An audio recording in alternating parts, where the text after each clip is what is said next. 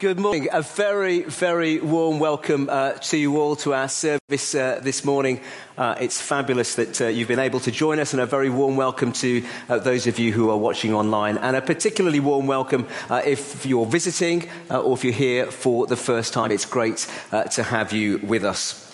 Uh, today is uh, Mothering Sunday, and uh, in the midst of the service today, Karen will be leading us uh, in a short reflection uh, on Mother's Day. I know that for some, uh, Mother's Day is a day of a great delight and rejoicing, and for others, it's a day of, of much pain. So it'd be good for us to reflect on that later. Neil will be continuing our series uh, on the journey to the cross through Lent uh, as we ready our hearts uh, to remember uh, the death and the resurrection uh, of the Lord Jesus at Easter. So we look forward to Neil unpacking John 18 12 through 27 for us. and let's, let's pray. let's commit this time to the Lord as, as our act of worship. Uh, there's a great, uh, a great truth that uh, we read in 2 Corinthians 5. Uh, Paul writes this in verse 21 For our sake, he made him to be sin who knew no sin, so that in him we might become the righteousness of God. Our Heavenly Father, we uh, do thank you so much uh, for the good news of the Lord Jesus. Thank you that all that you have done for us in and through the Lord Jesus is the reason that we are here uh, to uh, worship you, uh, to come before you, to offer you our hearts and our lives. So, by your Spirit, would you minister to our hearts this morning? Would you stir them afresh uh, with the good news of the gospel? And might we uh, long to live for you, to glorify you in all that we do. Heavenly Father, we uh, pray for the world in all its brokenness. And we pray for your church, persecuted around the world. We thank you that the good news of the gospel of Christ is your power unto salvation, a power that transforms lives. We thank you for the witness and boldness of Christians in countries where being a Christian means they risk everything for Christ. We thank you that you're using the witness their witness to bring many souls into a living relationship with you, rescuing them from death and bringing them to eternal life. Please, would you continue to give Christians in those countries boldness to speak of the Lord Jesus? As they feast on your word and hold fast to it, might they be encouraged in the face of persecution to remain faithful to you and delight in seeing you bring people to a saving faith. We pray particularly for the people of Pakistan this morning and ask that you would use your servant Imtiaz powerfully as he travels to that place later this month. We pray for nations experiencing the ravages of war. And we pray particularly for the people of Ukraine. We pray for you to change the heart of Mr. Putin and his generals that they might seek peace and a complete withdrawal from Ukraine. Would you please place a desire in their hearts to bring a swift and peaceful end to the conflict? We pray that the pressure placed on Russia by the rest of the world would bring an end to the conflict. We pray for the families mourning the death of loved ones in the conflict. Please, would you comfort them? And for the families that have been separated by the war, sometimes thousands of miles from husbands, brothers, sons, and fathers. Please, would you sustain them? And Father, we pray for your church here in this place. Uh, we thank you for the way you've been at work in our midst, for the way that by the power of your Spirit and through your word, we have seen you bring so many people to yourself.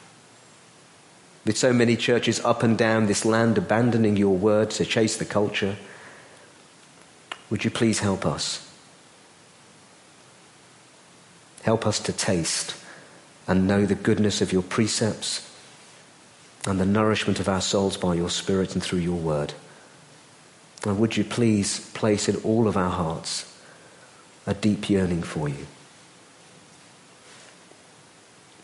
Would you help us to grow in spiritual maturity that we might trust your word and stand confidently upon it?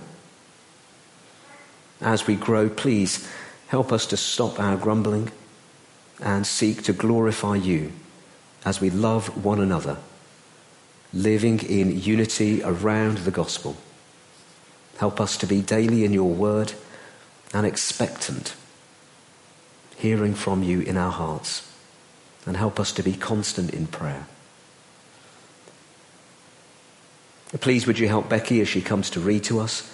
Might our hearts be ready to receive your word and anoint Neil as he speaks, that by your Spirit you would stir our hearts afresh with the good news of the gospel. We pray for the work you're doing in our midst with those recovering from addictions. We thank you for the many people that you have drawn to the open meetings and pray that you would draw many more to them, that they might begin a journey toward freedom from their addictions. And we pray a journey that will bring them to a living relationship with the Lord Jesus.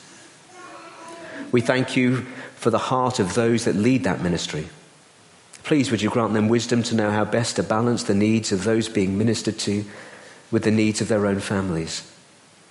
Help those of us who aren't part of that ministry to be an encouragement to those who lead it, and to be people who warmly welcome all those you send to this place. And we pray uh, for those in our fellowship who are mourning. We bring before you the Kratt family this morning.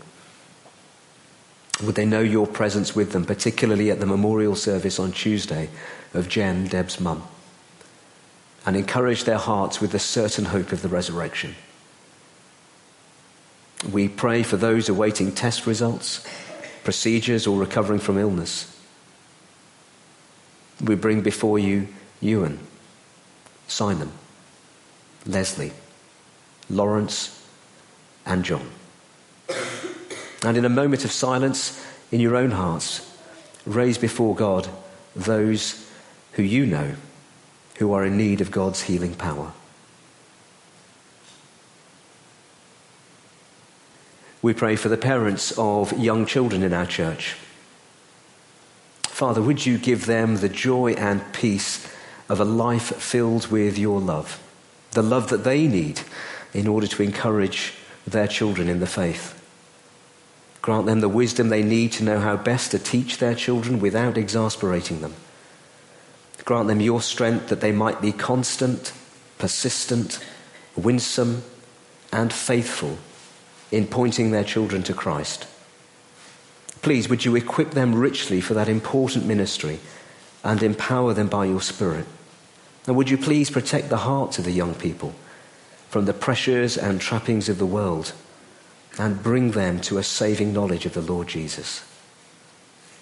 And we ask all these things in the name of your Son, Jesus Christ, our Lord and our Saviour. Amen. Our reading this morning is from John chapter 18, verses 12 to 27. And if you have a blue Bible, that's page 1806. And if you're looking at a large print blue Bible, that's 1647. Then the detachment of soldiers, with its commander and the Jewish officials, arrested Jesus. They bound him and brought him first to Annas, who was the father in law of Caiaphas, the high priest that year. Caiaphas was the one who had advised the Jewish leaders that it would be good if one man died for the people. Simon Peter and another disciple were following Jesus. Because this disciple was known to the high priest, he went with Jesus into the high priest's courtyard, but Peter had to wait outside at the door. The other disciple, who was known to the high priest, came back, spoke to the servant girl on duty there, and brought Peter in. You aren't one of the men's disciples, too, are you? She asked Peter. He replied, I am not. It was cold, and the servants and officials stood round a fire they had made to keep warm. Peter also was standing with them, warming himself. Meanwhile, the high priest questioned Jesus about his disciples and his teaching. I have spoken openly to the world, Jesus replied. I always taught in synagogues or at the temple, where all the Jews came together. I said nothing in secret. Why question me? Ask those who heard me. Surely they know what I said. When Jesus said this, one of the officials nearby slapped him in the face. Is this the way you answer the high priest? he demanded. If I said something wrong, Jesus replied, testify as to what is wrong. But if I spoke the truth, why did you strike me? Then Annas, sorry, then Annas sent him bound to Caiaphas the high priest. Meanwhile, Simon Peter was still standing there warming himself. So they asked him, You aren't one of his disciples too, are you?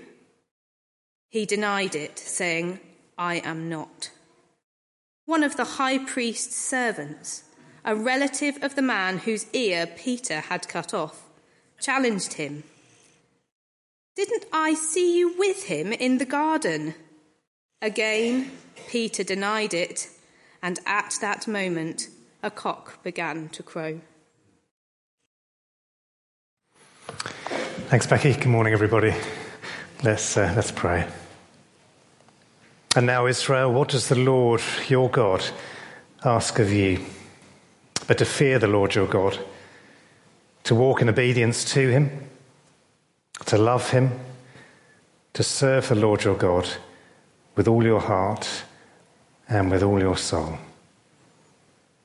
Father God, we do pray this morning as we read and study your word together you, that you would equip us by the power of your Spirit to be able to do this, what do you expect of us. In Jesus' name, Amen. Well, as we celebrate um, Mother's Day today, do spare a thought for Rebecca Sharibu. Five years ago, her daughter Leah was among the 110 schoolgirls kidnapped by Boko Haram in Nigeria.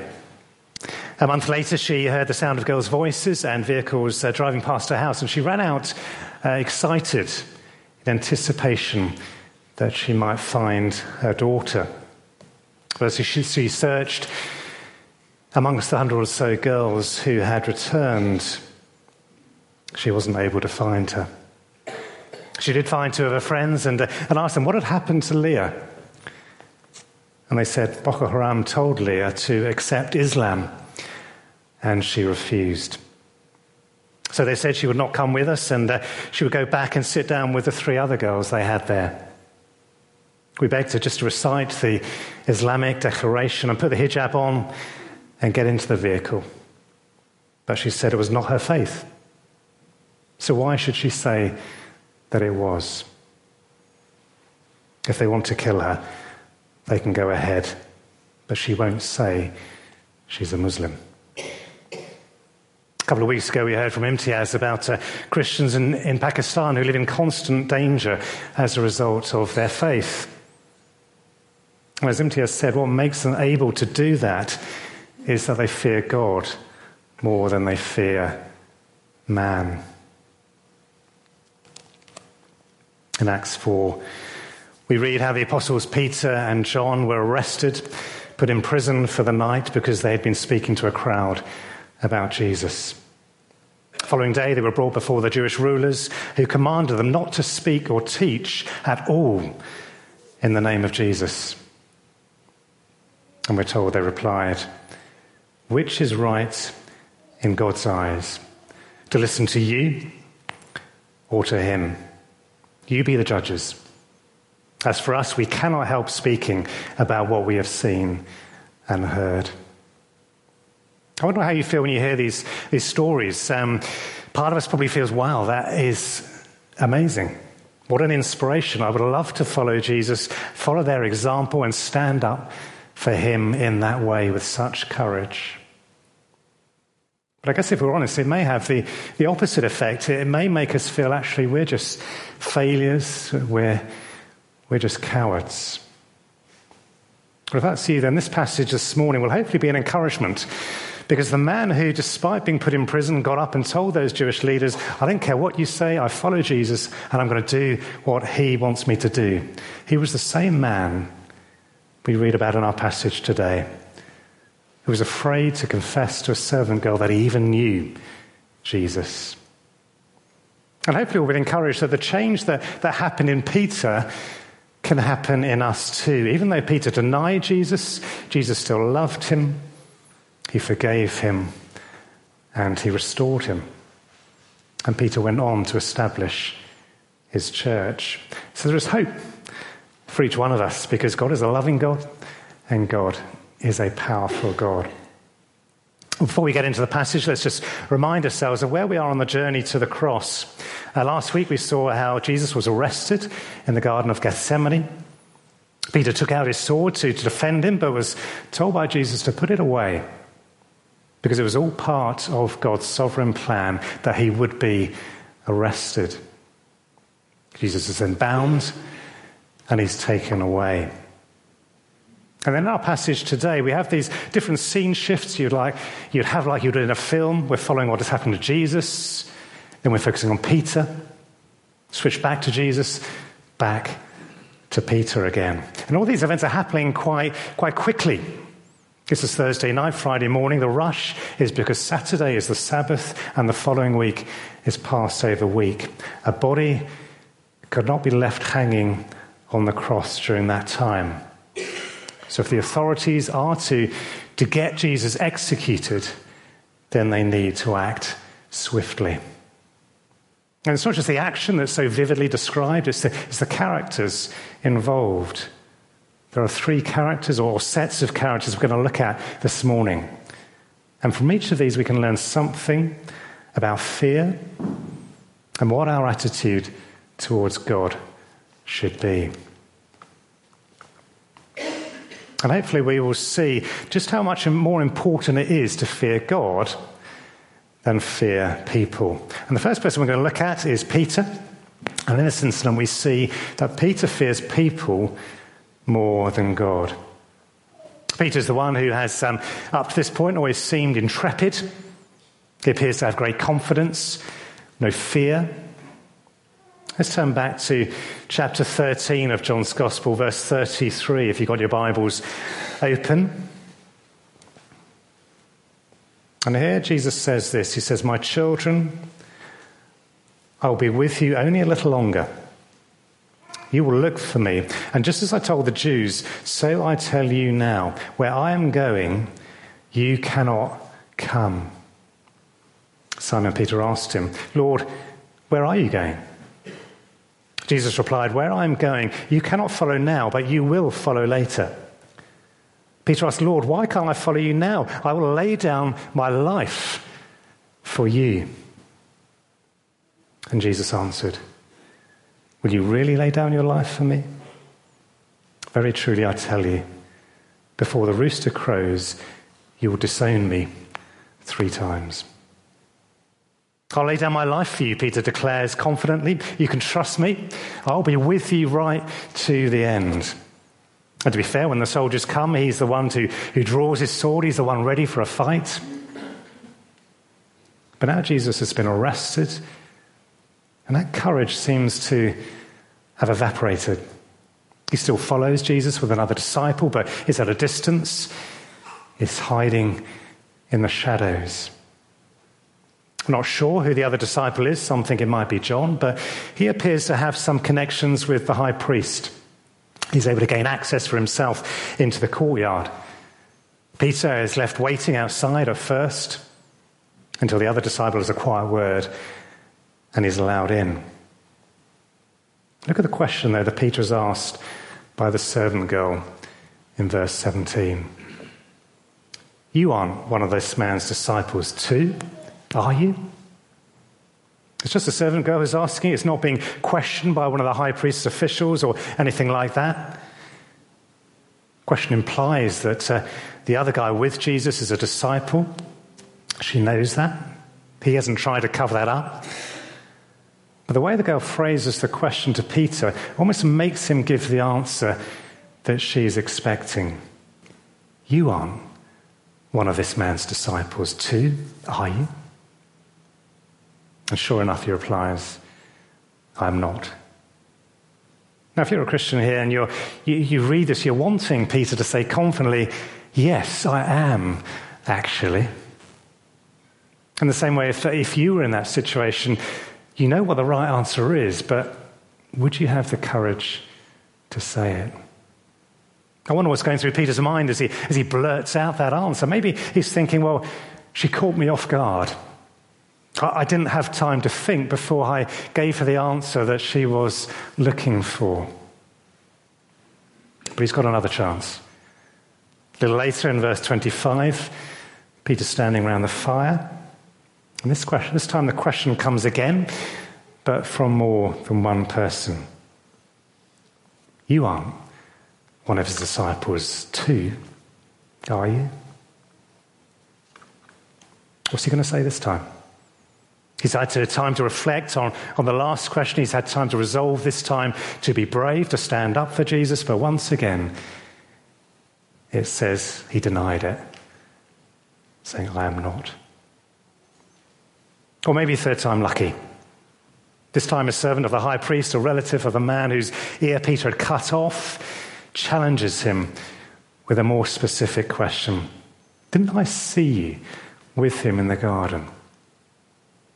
Peter's already told two lies. He's getting deeper and deeper into it. Every time he tells a lie, it becomes harder to change his story. And this time, maybe there's, there's, a greater fear that the man who's asking him is trying to find out who the guy is who cut off his relative's ear. And so, once more, we're told that Peter denied Jesus. And at that moment, a rooster began to crow.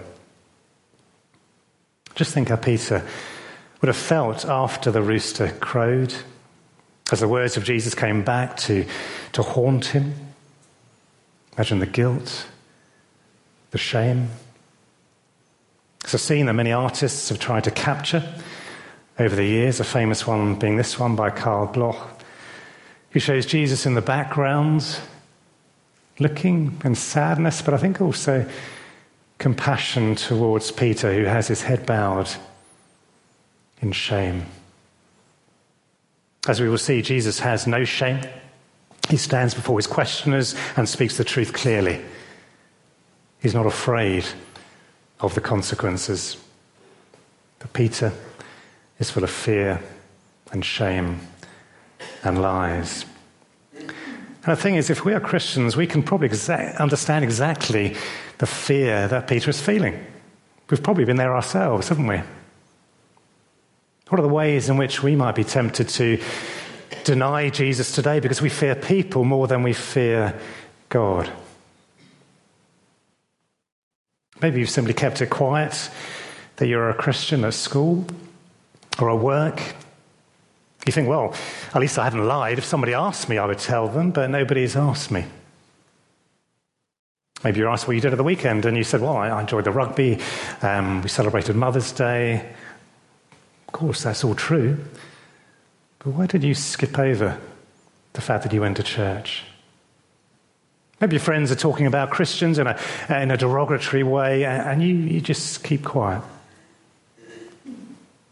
I'm sure we've all been in similar situations where we may not have lied directly, but we, out of fear, we failed to stand up for the truth, the one in whom we believe.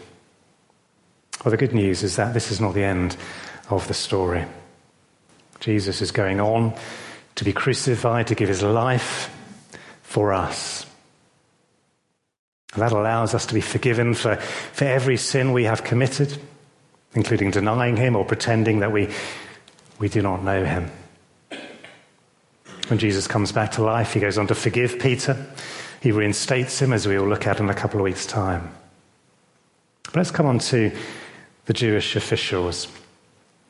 They fear losing power more than they fear God. Jesus, we're told, he is bound. He's brought first to Annas, who we're told in verse 13 was the father in law of Caiaphas, the high priest that year. And commentators will tell you that Annas was previously the, the high priest and still carries a lot of influence.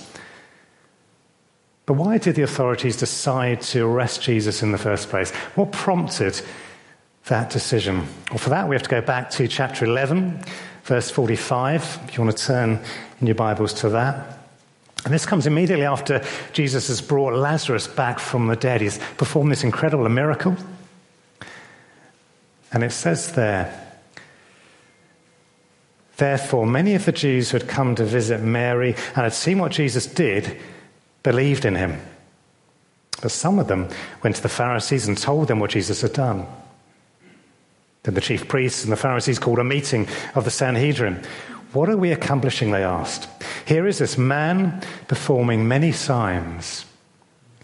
If we let him go on like this, everyone will believe in him and then the Romans will come and take away both our temple and our nation. What are the Jewish officials worried about? Well, their strategy of trying to challenge Jesus and discredit him had obviously failed. The miracles continue to happen, even to the point of bringing somebody back to life. Jesus' support amongst the, the people was growing. And what the authorities feared was that there would be an uprising and the Romans would put it down. In the process, the temple might be destroyed, direct rule by the Romans imposed, and the Jewish leaders stripped of their power. The Romans, they say, will come and take away both our temple and our nation. So the overriding concern seems to be what they personally will lose their status uh, and their power. They're acting not like religious leaders, but political leaders desperate to cling on to their power and authority. And there are plenty of people around like that today, aren't there? Not just the, the despots like, like Putin, political leaders in our own country. And not just in politics, but in all areas of life. We see control freaks in, in the home guilty of domestic abuse, in the workplace, bullying and manipulating.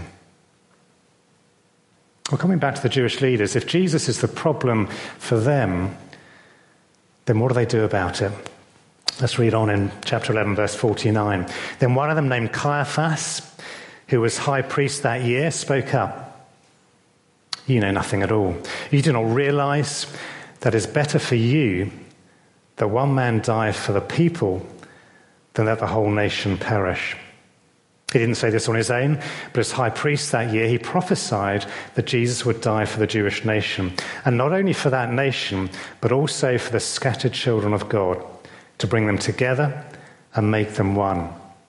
So from that day on, they plotted to take his life. Now, the Jewish leaders know it's wrong to, to murder someone, that goes against the, the Ten Commandments, but they're trying to justify it by saying the safety of the whole nation is at stake here. We've got to get rid of this guy, Jesus.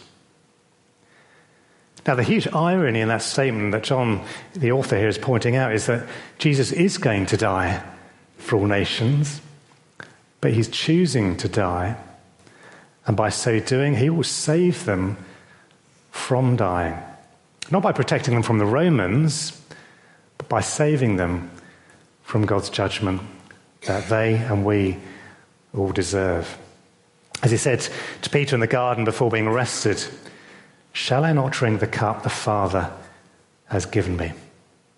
That cup is the cup of God's wrath, his judgment that humankind deserves, but which the Father has given Jesus to take instead of us. And he's willing to take it because he, he loves us. We're going back to John 18 and the, the high priest's courtyard. They've now arrested Jesus, but they need to find him guilty of something. And so verse 19 says, Meanwhile, the high priest questioned Jesus about his disciples and his teaching. Has he led them astray? Has his teaching contradicted the Jewish teaching? Well, in his defense, Jesus says, Look, I have nothing to hide. I've always spoken openly. If I've taught some, something wrong, then there will be no shortage of witnesses to come and tell you, where are they? To which he is slapped in the face by one of the officials who thinks he's shown a lack of respect for the high priest. Typical human reaction when people don't get their way or realize their own guilt, they resort to violence, whether it's physical or verbal. Now, we might be outraged at the behavior of the Jewish uh, authorities here, but how might we be guilty of similar behavior?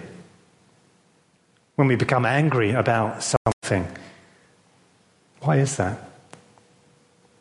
Is it like the Jewish leaders because we're afraid of maybe losing something important to us? What are the things that we fear losing more than we fear God? Maybe for us it's control as well. We like to get our own way. We get frustrated when somebody gets in the way of that.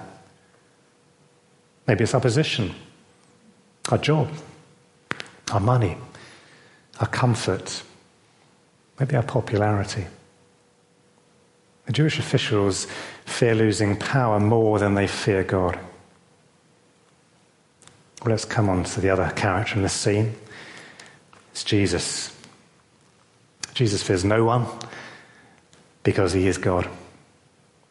Jesus is the one who's really in control, as we, we heard last week. And so he continues to speak the truth. He continues to demonstrate integrity, even in the face of serious injustice. You may recall from the Sermon on the Mount, Jesus said, But I tell you, do not resist an evil person. If anyone slaps you on the right cheek, turn to them the other cheek also. And here he's putting that into practice. It Doesn't mean though that he can't point out evil, that he can't point out injustice when it occurs, which is why he replies, Look, if I said something wrong, testify as to what is wrong. But if I spoke the truth, then why did you strike me? The reason Jesus is able to respond with such calmness is because he knows what is going to happen. Everything is under his control. Jesus has been brought before Annas to be questioned, but actually it's Jesus who ends up questioning Annas. Annas has no answer to his question, so he sends him off to Caiaphas. Even when he's bound, Jesus is the one who is in control. And that's a wonderful reassurance for us today, isn't it? In our country today, it feels like the, the agenda is being driven by those who do not believe in God. It feels like Christians are being sidelined. It feels like Christian values are being eroded. Sometimes it's easy to think, well, where is God? I wonder whether that was part of Peter's issue. It was fine when Jesus was going about doing all his miracles, winning the debates with, with the Jewish leaders. He was happy to be counted as one of Jesus' followers then. But now Jesus has been arrested and bound like any common criminal, and he's failed to do anything to resist. Peter's probably thinking, is he really God after all? Would God allow himself to be treated like this?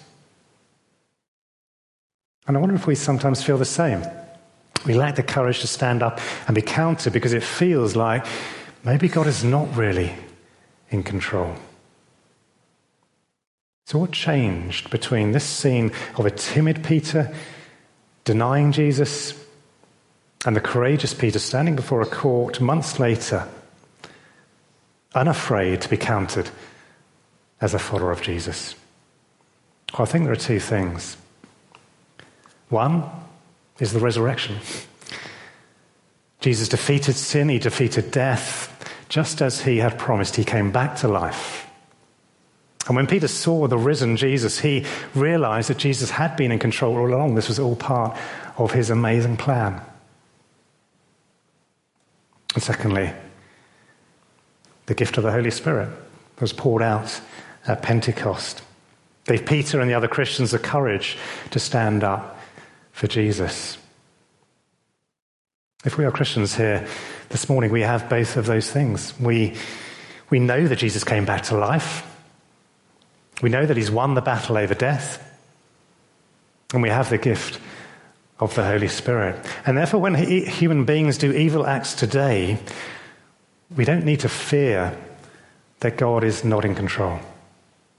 He's still there. Justice will one day be done, even if we have to wait to see it. And that applies at the global level when we see wicked tyrants like Putin wage war. It applies at the local level in our homes, our schools, our workplaces, our communities where, where bullies seek to exercise power and control. Let's not be afraid to, to challenge injustice when we see it. Let's not be afraid to stand up for the truth, whatever the cost. Because God is a God of justice, He's a God of truth, and we don't need to be afraid. Let's support Christian organizations like Open Doors and make our MPs aware of Christians being persecuted worldwide. In this country, as Christians, we are in many ways in a similar situation to the early disciples because we are in a minority. But who we follow doesn't depend on who seems to be in control, but who really is in control. Do we believe that God is in control when he's disregarded in our country? When his people are persecuted in other countries? Kate Forbes, one of the candidates to be the new leader of the SNP in Scotland, knows who is in control. She's not been afraid to stand up for what God says in His Word about marriage, about gender, about the life of an unborn baby. And some have criticized her for not being more politically savvy. But she's not afraid to stand up for her beliefs because she knows that being a follower of Jesus is more important than becoming a political leader. And if God wants her to become a political leader, then, you know, He will make that happen anyway. So as we finish, if right now we are where Peter is in this scene, in terms of fearing people more than God, let's look to the resurrection. And let's ask God to fill us with His Holy Spirit so that we have the courage to stand up for Jesus. If we are mothers, if we are fathers, what are we praying for our children? Are we praying that they'll be healthy, they'll do well at school or university, get good careers, be happily married, have children? All good things. But is that what we want most for our children? Or do we pray that they will fear God more than people? that they will be unafraid to stand up as followers of Jesus Christ and say the same as Peter did later on. Which is right in God's eyes to listen to you or him? You be the judges. As for us, we cannot help speaking about what we have seen and heard. Let's pray for Leah Sharibu's parents who are inevitably still distraught that their daughter is a prisoner of Boko Haram. They continue to pray for her release. But they say openly that they are proud of their daughter, that she did not deny Jesus as her personal Saviour. Let's pray. Father God, we are sorry where we have denied Jesus, where we've been afraid to stand up for him, where we've been more fearful of people than you. Lord, forgive us and give us, we pray, the, the courage to stand up for him. Give us the courage to proclaim the good news of salvation that can be found only in Jesus Christ. Lord, may we be faithful witnesses for him. Thank you, you demonstrated that you are in control, that you have power over death as you raised Jesus to life. Thank you that you poured your Holy Spirit out on your people. May you fill us with him and give us the boldness to proclaim his name. For your glory's sake. Amen.